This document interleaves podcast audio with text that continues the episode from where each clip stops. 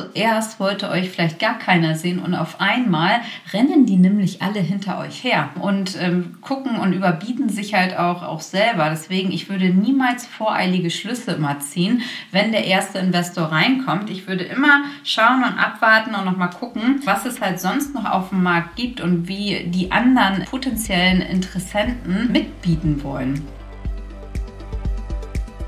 Freitagmittag 12.20 Uhr. Das Wochenende naht und ich sitze hier noch in meinem Homeoffice und habe gerade aus dem Homeoffice noch einige Deals wirklich abgeschlossen. Ich weiß nicht, ob euch das auch so geht, aber vor der Pandemie, das wäre niemals aus meiner Sicht möglich gewesen. Ich hätte es mir nie erträumen können, aus meinem Homeoffice richtig Deals abzuschließen. Wir waren eigentlich immer nur unterwegs als Consultants und jetzt ähm, geht auch einiges doch mal im Homeoffice. Deswegen also super happy, super gute Laune hier und ähm, heute auch ein Thema im Podcast, wonach ich ganz viel nachgefragt worden bin, insbesondere seitdem ich dieses Jahr ja mein Exit gemacht habe und werde immer wieder darauf angesprochen, ähm, was halt auch ganz viele Gründer halt triggert. Ähm, wie mache ich denn jetzt genau so einen Millionen-Exit? Corinna, wie geht das genau? Wie schaffe ich es, einen Unternehmenswert zu kreieren und wie finde ich dann auch Investoren, die genau für mein Unternehmen viel Geld zahlen? Hier steige ich jetzt genau in dieser Podcast-Folge mit ein was ich aus meiner Erfahrung berichten kann, also wie bei allen guten Dingen, das braucht halt alles einfach seine Zeit. Obwohl, wenn ich Zeit sage, ähm, bei mir hat es halt fünf Jahre gedauert und das ist noch nicht wirklich eine lange Zeit. Also ich sage mal, ähm, wie man es auch aus der Presse entnehmen kann, einen Unternehmenswert zu schaffen und dann auch sein Unternehmen zu verkaufen, das ist schon heutzutage in drei bis fünf Jahren möglich. Vor allen Dingen, weil auch immer mehr Unternehmen darüber nachdenken. Es gibt immer mehr Investoren Investoren, die Unternehmen kaufen, eigentümergeführte Unternehmen. Ähm, die Zeit ist wesentlich schnelllebiger und Zeit ist halt Geld. Und deswegen sage ich auch immer, wenn ihr schnell wächst, habt ihr einen mega Wettbewerbsvorteil. Und wenn ihr auch mit dem Gedanken spielt, ähm, euer Unternehmen einfach mal zu verkaufen, dann ist natürlich das, äh, dieser Wachstumstreiber, ein schnelles Wachstum ist halt essentiell wichtig, einfach auch für den Unternehmenswert. Aber vielleicht äh, starten wir einfach mal, wie man jetzt überhaupt so ganz genau halt vorgeht auch. Also weil bei mir war es halt so, oder was ihr auch machen könnt, ähm, um erstmal einen Unternehmenswert halt mit zu kreieren. Denn das ist halt die Basis, bevor ihr an ein Exit denken könnt, dass ihr erstmal den Unternehmenswert kreiert, wenn ihr jetzt gerade in den, in den Startlöchern steht. Also ich hätte mir zum Beispiel äh, vor fünf Jahren habe ich gar nicht an Exit gedacht. Ich hätte mir auch nie vorstellen können, überhaupt mein Unternehmen zu verkaufen, denn es war ja das, es war mein Baby, es war das, was ich erschaffen hatte und ich hatte damit halt zu Anfang auch überhaupt nicht geplant. Äh, das hat mir natürlich im Nachhinein einiges erschwert, weil ich gar nicht in dieser Investorendenke gewesen bin. Ich war halt in meiner eigentümergeführten Denke und ich wollte es eigentlich auch nicht verkaufen. Ähm, warum erkläre ich nachher später. Aber ähm, wenn ihr ein Exit jetzt schon im Kopf habt oder aber auch ähm, vielleicht auch nur eventuell das mit in Erwägung zieht, dann setzt euer Unternehmen von Anfang an gleich so auf, dass es gut verkaufbar ist. Und das startet bei verschiedensten Themen. Das heißt, ihr müsst euch Gedanken darüber machen, welche Rechtsform nehmt ihr. Denn es gibt Rechtsformen, die zum Beispiel gar nicht geeignet sind. Also wenn du es als Einzelunternehmen zum Beispiel aufziehst, da ist gar kein Investor dran richtig interessiert. Das heißt, es muss halt eine eine, eine Form sein, wo man halt auch gut investieren kann. Das ist zum Beispiel eine deutsche GmbH. Das heißt, das ist erstmal das erste Kriterium. Sucht euch da halt eine Rechtsform aus, die für ein Exit machbar ist. Man kann zwar im Nachhinein auch immer Rechtsform ändern, aber ich bin großer Fan davon, äh, wenn man alles gleich äh, selber auch schon richtig aufsetzt, also gleich First-Time-White Approach. Dann wichtiges Thema eure Gründerkonstellation. Ähm, das ist natürlich in vielermaßen wichtig. Also von ähm, wie passt ihr zusammen und wenn ihr auch zusammen gründet, wollen alle Gründer, seid ihr auf einer Wellenlänge, wollen die wirklich alle auch eventuell das Unternehmen verkaufen oder halt nicht? Denn wenn einer es möchte, einer es nicht möchte, dann habt ihr da schon ein Riesenthema und es kann im schlimmsten Fall dann dazu führen, dass das Unternehmen auch nicht verkaufbar ist, weil wenn einer halt dagegen stimmt, es vielleicht äh, so in den Verträgen geregelt ist, dass ihr dann nicht verkaufen könnt. Deswegen guckt euch das ganz genau an, mit wem ihr das Unternehmen gründet. Guckt euch ganz genau an, wie ihr die Verträge ausgestaltet dazu, denn es muss alles halt so ausgerichtet sein, ähm, dass es dann halt auch Investoren mit überzeugt, dass er halt nicht noch extra ähm, Pitfalls halt mit drin sind. Und Thema setzt alles von Anfang an sauber auf. Also das ganze Thema internes Setup wird ja immer häufig in der Gründung auch mal neben, nebenbei gepackt. Also Prozesse definieren, Policies schreiben. Ähm, für potenzielle Investoren ist das aber ein super wichtiger Punkt, auch dass ihr eine ganz saubere Ablage habt. Also das sind solche Basisthemen einfach, ähm, die viele immer nicht gerne hören, aber das ist etwas, worauf nachher auch die Investoren halt mit achten. Also natürlich neben den Gründerthemen, die Zahlen müssen stimmen, aber die, die sämtliche, die Basis-Facts, ähm, ihr müsst halt immer auskunftsfähig sein. Und dann natürlich auch, was ihr halt für Kunden habt. Ähm, ist es halt so, wenn ihr natürlich nur von einem Kunden abhängig seid, dann ist es halt für den Investor nachher auch ein Riesenrisiko. Guckt halt auch gleich an, wie wollt ihr eure Kundenstruktur aufstellen. Ähm, was sind auch vielleicht Marken, die prestigeträchtig sind? Worauf gucken die Investoren dann? Ähm, natürlich, dass man halt nicht nur ein einzelnes Risiko hat. Ähm, genau das gleiche ist bei Kunden wie auch bei euch Gründern. Natürlich, sie kaufen euch Gründer, aber guckt halt, dass ihr das Unternehmen von Anfang an so aufsetzt, dass es auch ohne euch nachher laufen würde. Ist natürlich in der Anfangszeit sehr schwierig, aber habt das schon bei Gründung im Kopf, dass ihr euch dann schon einen Plan macht, wie kann es aussehen, dass auch das Unternehmen ähm, von alleine halt weiterläuft oder auch unter anderem Management vielleicht, weil das ist halt etwas, worauf Investoren nachher auch immer achten. So, und dann haben, also das, das sind erstmal die ganzen Basics, die ihr halt braucht.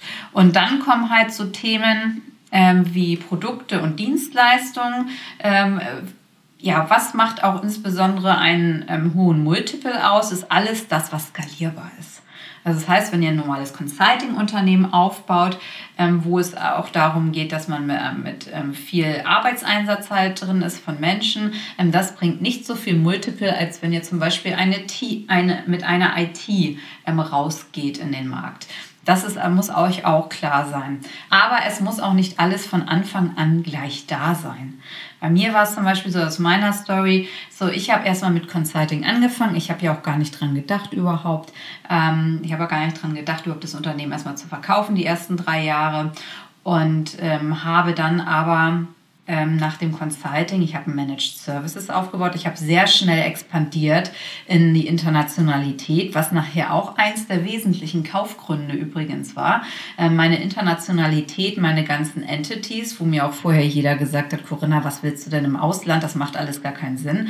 Und dann habe ich angefangen, im zweiten Jahr IT aufzubauen, eine Softwarelösung aufzubauen. Und das war es natürlich dann immer ein Riesentrigger einfach, weil die dann halt, wie gesagt, verkaufbar ist ist, ähm, ohne einfach auch ähm, Mitarbeiter-Menschen halt dahinter. Deswegen, das zieht nochmal die Multiples insbesondere hoch. So, und bei mir kamen die ersten Anfragen dann wirklich schon so ab dem dritten Jahr. Also als der, der Wettbewerb, Investoren hatten halt gesehen, gut, das ist jetzt nicht mehr diese Ein-Woman-Show, sondern wir waren ja auch schon dann nach drei Jahren, waren wir 100 Leute. So und ab diesem Zeitpunkt, wo wir in verschiedensten Ländern raus waren und wo ich schon mit einer ersten Version der Software raus war, habe ich auf einmal unheimlich viele Anfragen bekommen von potenziellen Investoren. Da ich so, okay, war mir vorher alles ganz fremd, diese Welt. Und dann fing es aber an, dass auf einmal da fremde Leute kamen und mir Preise angeboten haben für meine Company, für meine Passcon. Ähm, da, das war war für mich ganz, ganz neu und äh, sehr interessant. Und ich habe aber ein Jahr lang komplett erstmal alles abgeschmettert. Im Nachhinein war es auch gut so, weil natürlich wir haben immer mehr Unternehmenswert halt kreiert und ich bin dadurch, dass ich mir auch mal angehört habe, was dann so gefordert ist, also insbesondere der gesamtstarke Fokus auf den EBITDA, weil wie gesagt, ich wollte auf gar keinen Fall mehr ins Venture Capital gehen, weil ich es mir nicht vorstellen konnte, dass, ähm, dass ich dort auch ähm, noch, noch weiter tätig bin, aber dann nicht mehr entscheiden kann. Deswegen war das für mich immer wichtig. Es sollte halt gleich dann bei mir ein Private Equity Investor sein oder ein strategischer Investor. Und ähm, da ging es dann halt darum, ja, natürlich um, um den ganzen Marktwert bei mir. Und das war einfach eine super interessante Zeit, weil ich da auch sehr viel gelernt habe, was dann wichtig ist überhaupt, wenn man ein Unternehmen halt verkauft. Das heißt, ich habe mich vorher mit den ganzen Themen wie EBITDA oder sämtliche, sämtliche Kennzahlen im Markt nicht wirklich beschäftigt, weil es für uns nicht relevant war. Wir waren, haben vom ersten Tag an haben wir Gewinn gemacht, das war super, ist auch so bleiben, aber ich habe mir ansonsten nicht viel Gedanken gemacht über über einfach Kennzahlen, die nur im Investmentbereich halt relevant sind.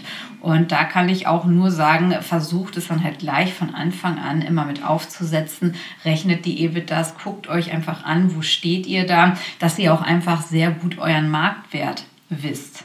Und ähm, dann werdet ihr auch sehen, wenn ihr weiter voranschreitet bei euch, ähm, ob ihr nun weiter expandiert, ob ihr skalierbare Produkte macht, ob ihr auch mit dem Marketing sehr stark rausgeht, dann werden wahrscheinlich ja eher früher als später im Moment ähm, Investoren auf euch zukommen und Interesse zeigen halt an euren Unternehmen und was man dann halt natürlich sehr gut einfach ähm, schauen muss. Und man kann halt auch super gut einen Bieterwettbewerb nachher machen. Ähm, das heißt, dass ihr guckt, wenn ihr sagt, super, nach drei Jahren zum Beispiel, so ich habe jetzt mal einen Unternehmenswert und ihr könnt das auch super testen. Ihr habt einen Unternehmenswert geschaffen, habt euch was ausgerechnet, habt auch geschaut, was ihr gerne raus hättet, was ihr gerne hättet für euer Unternehmen. Und dann könnt ihr zum Beispiel auch ähm, einfach einen Bieterwettbewerb mit rausgeben. Das heißt, wenn ihr mehrere Anfragen habt, dann sollen die halt um euch bieten. Und das ist eine ganz interessante, ähm, eine ganz interessante Kiste, wenn dann nämlich auf einmal zuerst wollte euch vielleicht gar keiner sehen und auf einmal rennen die nämlich alle hinter euch her ähm, und ähm, gucken und überbieten sich halt auch, auch selber. Deswegen, ich würde niemals voreilige Schlüsse immer ziehen, wenn der erste Investor reinkommt. Ich würde immer schauen und abwarten und nochmal gucken, ähm, was es halt sonst noch auf dem Markt gibt und wie die anderen ähm, potenziellen Interessenten ähm, mitbieten wollen. Und ähm, auch noch wichtig, ich habe zum Beispiel auch keinen richtigen MA-Berater mit ähm, engagiert, den ich sehr, sehr teuer auch dann natürlich bezahlen muss. Ich habe mir alles Leute gehört aus der Praxis, die schon Unternehmen verkauft haben. Denn die meisten MA-Berater aus meiner Erfahrung, die bei mir gepitcht haben, die haben sel hatten selbst noch gar nicht ein Unternehmen und haben dieses verkauft. Die waren immer nur in der Rolle des Beraters und ich brauchte auch da, ähm, bin ich auch meinem Grundsatz halt treu geblieben, dass ich halt immer nur so mit den Leuten zusammenarbeite, die es vorher selber durchgemacht habe. Und so habe ich mir da auch dann mein Team zusammengestellt, ähm, wo wir dann die Deals uns angeschaut haben und ähm, das aber alles Leute gewesen sind, die halt wirklich es schon im Vorfeld alles ähm, einmal durchgemacht haben, durchexerziert haben. Deswegen Das ist eine, ähm, war damals auch eine Top-Empfehlung, die ich bekommen habe und die ich immer sehr gerne auch weitergeben möchte. Das heißt, guckt euch wirklich auch die Leute an. Also wenn ihr euer Unternehmen verkaufen wollt, guckt erstmal, was ist das, rechnet selber euch die Multiples aus, die ihr für eure Branche bekommt. Da gibt es ja diverse Seiten im Internet. Dann schaut auch rein, ähm, was habt ihr an EBITDA, wie sieht das bei euch aus, wie seid ihr aufgestellt vom ganzen Setup her, ähm, wie interessant ist auch eure ganze Branche und dann, ähm, wenn ihr den Wert habt und wenn ihr sagt, gut, mit so einem Wert, das ist auch das, womit ich gerne ähm, rausgehen möchte aus meinem Unternehmen, dann guckt, dass ihr da einen, einen Circle findet, der euch ähm, auch begleitet bei diesem ganzen äh, Verkaufsprozess. Denn das auf jeden Fall, es war das Painfulste, was ich in meiner gesamten Laufbahn äh, miterlebt habe, dieser Verkaufsprozess. Es ist unheimlich viel, es, ist, äh, es ist, war alles Neuheit für mich und äh, wenn mich damals jemand so vorbereitet hätte, wie ich es jetzt halt weiß, das wäre super super klasse gewesen. Ich hatte es aber halt nicht gehabt. Ich habe zwar, ich habe zwar im gröbsten erahnt, was da auf mich zukommt, aber es ist dann sehr, sehr stark nochmal, ähm, es, es waren einfach wahnsinnig anstrengende Wochen, wollte ich damit sagen. Deswegen, das ist etwas, dieser Verkaufsprozess, den sollte man nie auf die leichte Schulter nehmen. Und auch halt immer dieser psychische, äh, psychische Stress auch, weil es kann ja auch immer noch bis zum letzten Tag nicht funktionieren und du kannst ja auch mit keinem darüber wirklich reden. Also auch ob es im Unternehmen ist oder so, man hat unterschreibt NDAs, man kann halt wirklich mit keinem reden. Vielleicht hast du noch deinen Geschäftspartner, mit dem du reden kannst, aber ansonsten ähm, ist es halt wahnsinnig schwierig, das alles zu handeln, weil du musst ja auch noch, du musst hast ein Unternehmens du hast ja auch noch ein Unternehmen, was du leiten musst. Du musst dein Unternehmen leiten, es muss alles weiterlaufen. Und da musst du halt gucken, passt es auch wirklich mit denen, an denen du jetzt dein Unternehmen abgibst, weil das ist halt auch immer etwas, passt es auch vom, ähm, vom menschlichen her, dass du es auch in gute Hände gibst, das Unternehmen. Was ist überhaupt damit dein Ziel dann? Also da gibt es äh, tausende Fragen, ähm, die man sich selber noch beantworten muss. Und das ist auf jeden Fall ein sehr, sehr schmerzhafter Prozess, aber natürlich, es kann dir halt diverse finanzielle Freiheiten anschließend halt geben. Also wenn du einmal so ein Exit halt mit durchgemacht hast ähm, und erfolgreich durchgestanden hast, dann ähm, bietet dir es natürlich extrem ähm, hohe finanzielle Freiheit anschließend. Das ist äh, auf, auf, der Seite halt etwas ganz Tolles. Ähm, aber es ist halt eine massiv, massiv Mörderarbeit, dahin zu kommen. Aber man kann das halt schon sehr früh alles in die richtigen Bahnen lenken. Das Wichtigste ist halt nur, dass man halt wirklich da ähm, früh anfängt und wirklich auch dann die Gelegenheiten, die einen bieten, die angeboten werden, dann auch wirklich nutzt. So, ich hoffe, ich konnte euch damit jetzt sehr guten Input schon mal geben zu dem ganzen Thema Millionen Exit, ähm, wie du das Ganze machst. Und auf meinem Instagram-Kanal könnt ihr dann auch immer noch mal weiterverfolgen, wie das bei mir alles weitergegangen ist oder jetzt auch weitergeht. Und ähm, ich nehme das Thema auch immer mal wieder auf in meine Lives und in meine Stories wünsche euch jetzt erstmal ein ganz, ganz schönes Wochenende und würde mich riesig freuen, wenn ihr mir eine Bewertung bei iTunes hinterlasst, mir Feedback schreibt, auch was ihr gerne noch hören würdet in den Podcast und wünsche euch jetzt erstmal ein ganz schönes Wochenende. Eure Corinna.